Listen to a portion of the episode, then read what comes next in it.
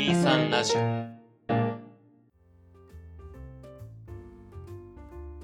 皆さんこんにちは。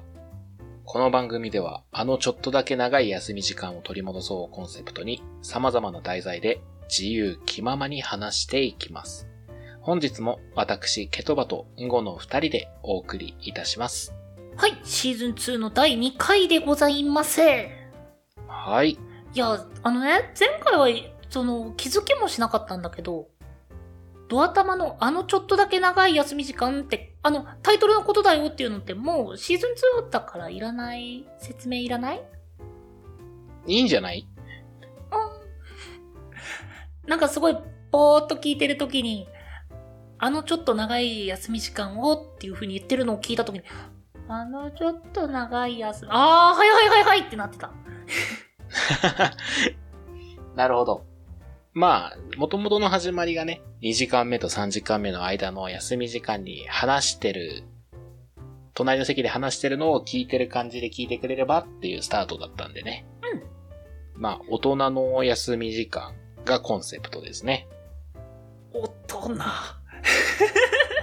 大人。かといってなんかね、こう、セクシャルな話はすることはないので、あー、あのー夜の休み時間的なそういうムーディーな雰囲気はないという。ムーディーな雰囲気はないです。そうなると単純におっさんのエロ話になっちゃうので。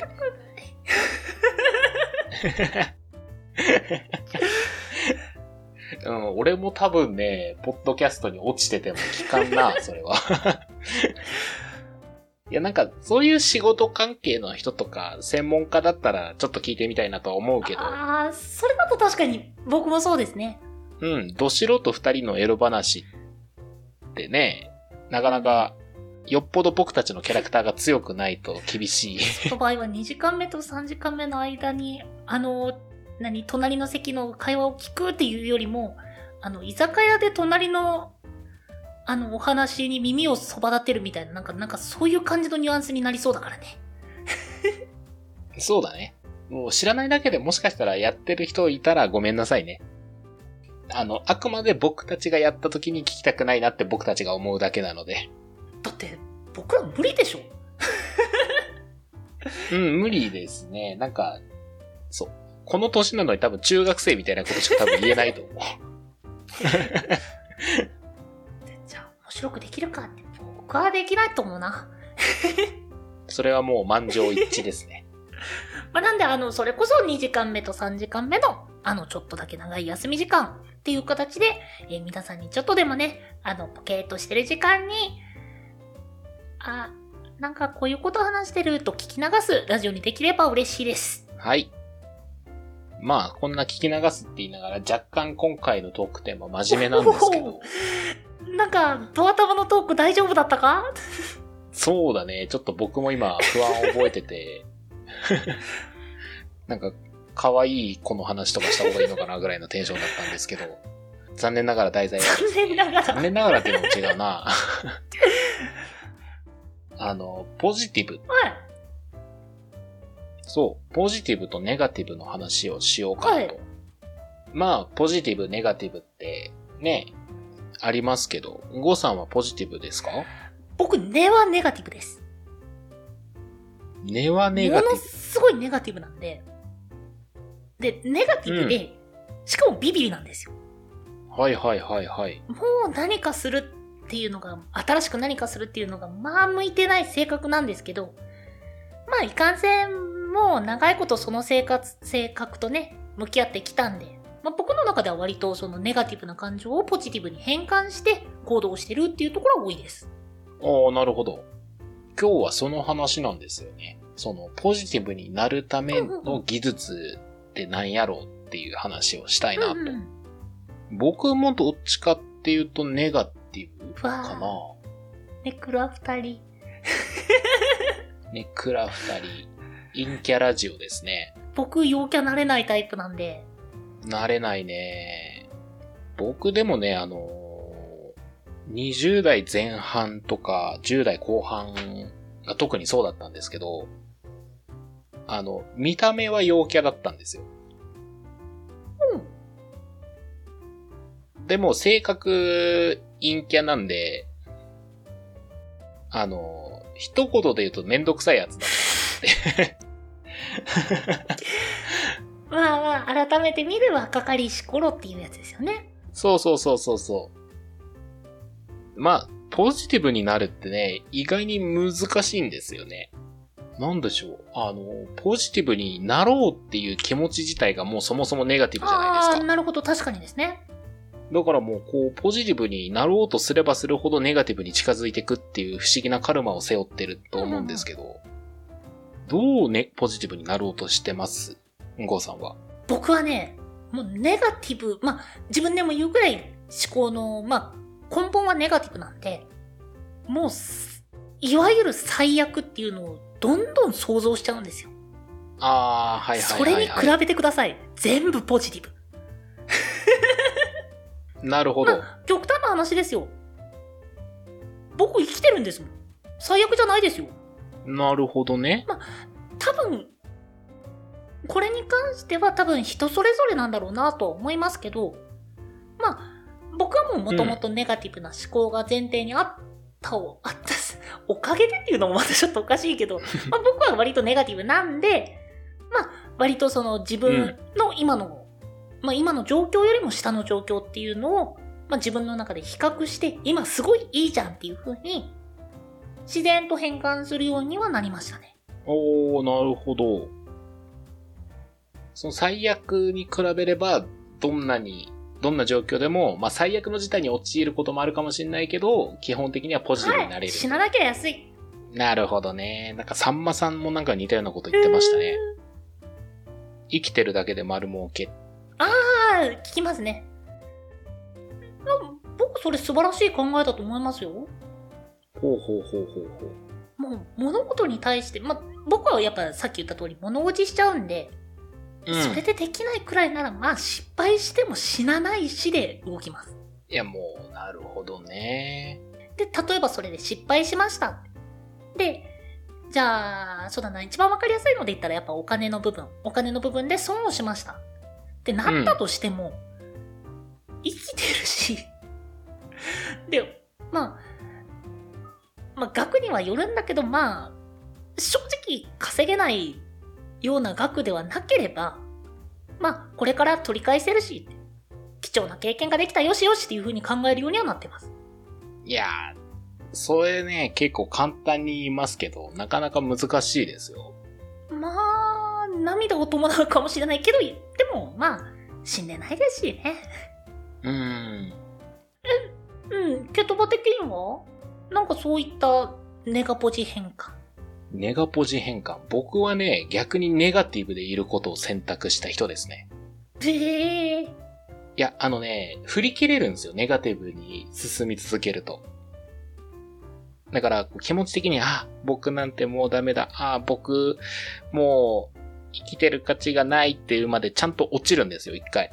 ちゃんと落ちる？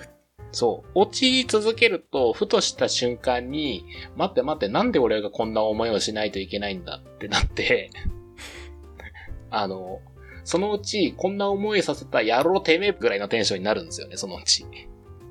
だからもう逆にネガティブに浸り切って、それを逆に原動力に変えようっていうタイプになりました、私は。ネガティブと向き合うことを、よしとそうそうそうしてって感じですね。うん。ただ弱点がありまして、うん。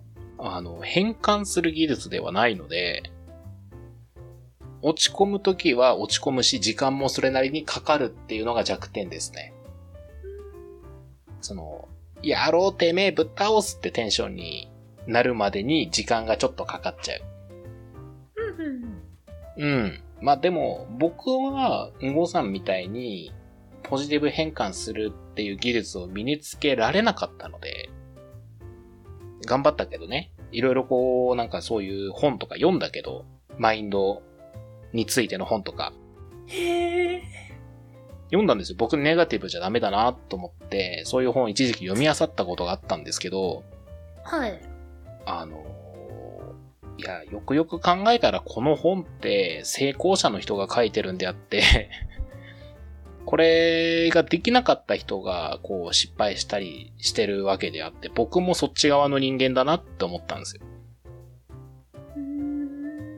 なんか、成功するための本はっていうのは成功した人が書いてる本だから、成功できなかった人のことは、もしかしたらわかんないんじゃないかなって、ここもお決まりのネガティブに走りまして。じゃあ自分なりの方法を見つけようっていうので、そっちになりましたね。うんみんなどうやってるんだろうね。うん何か？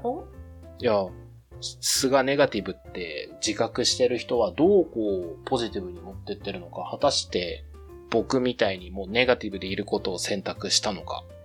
うん。あんまりこういう話って他人としないじゃないですか。みんなどうやってるんだろうね。ポジティブになるために。ポジティブになろうとしてる人もいないのかもしれないけど。え、ごめん、え、どういうこと？ああ、だから、ポジティブにみんななるためにどういうことをしてるのか、はたまた僕みたいにポポジティブでいることを諦めたのかってみんなどうやってるんだろうなと思って。自分の、そのネガティブな感情だったり、ネガティブな性格っていうのに対してどう向き合ってるのかってこと？ああ、そうですね。うんうんうん、なるほどね。まあ、それこそ人それぞれだと思うけどね。うん。でも他人がどうやってるかってすごい気になるな。それこそそういった本に書いてあるのじゃないのかなと僕は思いますけど。まあ、そうか。やっぱでもそういう本がね、いっぱいあるっていうことは多分需要はやっぱあるんだろうね。みんな悩んでるんだろうね。まあ、需要というよりは、そりゃもう、まあ、人間って社会的生き物っていうことなんで、それこそもう、いろんなそのポジティブな感情だったり、ネガティブな感情だったりが、まあ、バーって、やっぱ入り乱れてるわけじゃないですか。うん。で、それこそ、まあ、それと向き合ったり、まあ、交わしたり。方法なんていくらでもあるんですけど、自分に合った方法を選択できる人が、割と楽に生きられるのかなとは思ってる。うん。なんかもう、こじこじみたいに生きたいもんね。あの、その生き方がダメとは僕思ってないんですよ。うん。だから、それを目指して頑張る人もいるし、僕は目指したけど無理だなってなって諦めた人ですね。例えばそこで諦めた人もいるし、うんい。や、この性格のままなんとかって思ってまだ頑張ってる人もいるだろうし。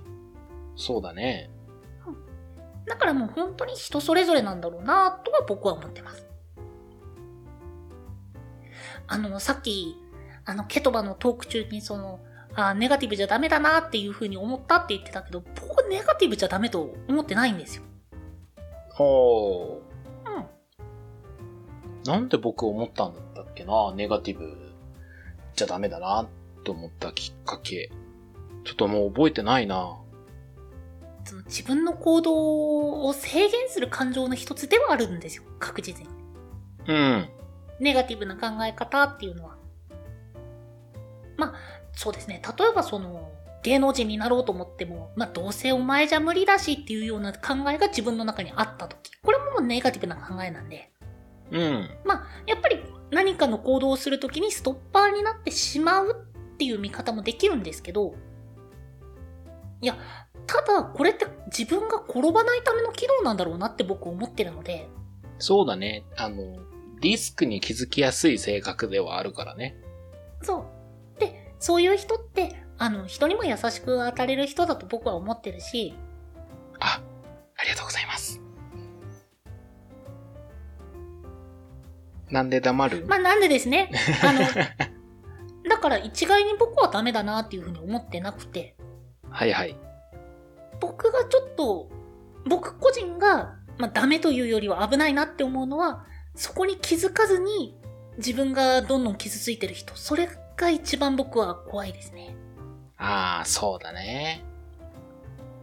だから傷ついてる時に自分が傷ついてるっていう風に認識できるように周りが見てあげれば最高ではあるんだけどなぁとは思いますけど、まあいかんせんそれもね、わかんないですからね。うん。あと、僕もう一個気づいたのが、はい。あんまり自己分析しすぎると心病むなってことですかね。心が病む？うん。あんまりね、自己分析しすぎても行き着く先は、その、心の闇を抱えることになるので、なんかこう、ある程度自己分析したら、まあ俺こういう人だし仕方ねえなっていう考えに持っていけるようにししました。開き直り。うん、開き直りって大事だなと思って、うんうんさいさっき言ったみたいにネガティブを直そうって最初は躍起になってたけど、そうなるとね、自分のことどんどん分析して、自分のダメな面っていうのがどうしてもこう見つかってきて、それをこう、受け入れないと直せないってなってくるから、あの、辛いんですよ、その受け入れるっていう作業自体が。で、まあ、それも大事な瞬間っていうのはもちろんあるけど、あんまりやりすぎても、あの、心に結構来るし、言ってみたらね、うんごみたいに、周りにそれでも僕のこと好きだって言ってくれてる友人たちもいるんだから、じゃあ、君はそのままでいいんじゃないっていう気持ちぐらいになんかなった方が、精神衛生上いいなっていうのは思いますね。やっぱり僕はそれ反対だな。あらま。だからやっぱり僕は人それぞれなんだろうなって思ってます。その方法が正しい、まあ自分の中で一番心に優しくできるっていう人もいるだろうから、うん。その自己分析しすぎるのがダメでもないし、うん。傷つかないように逃げるのがダメでもない。何よりも自分の心が一番大事にできる方法っていうものがその人なりに見つかるといいなとは思ってます。ああ、そだからね。結局、そう、ポジティブがダメ、ネガティブがダメっていうよりは、こうしなきゃダメっていう考え方がすごく狭めちゃうんだろうなっては思った。うん。かな？まあ、適度にね、自分の性格と向き合っていけるといいね。そうね。まあ、僕みたいな考えもあるし、語みたいな考えもあるよってことですね。で、それのどっちも間違いじゃない。うん。どっちも正解じゃないかもしれないけど、間違いではないよっていう。あくまで主義主張。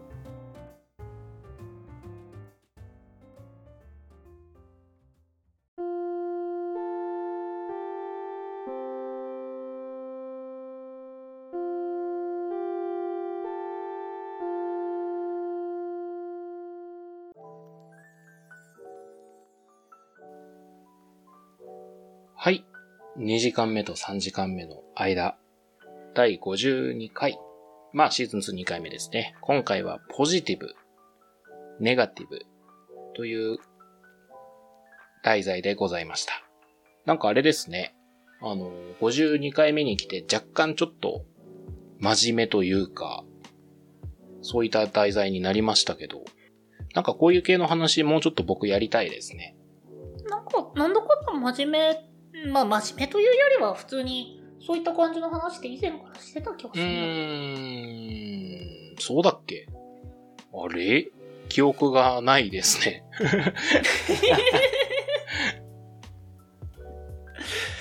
まあ50回分ともなるとね、うん。まあ、丸1日分くらいはもうできてるわけですから。なんかもうアニメとかゲームの話した記憶しかないね、僕今。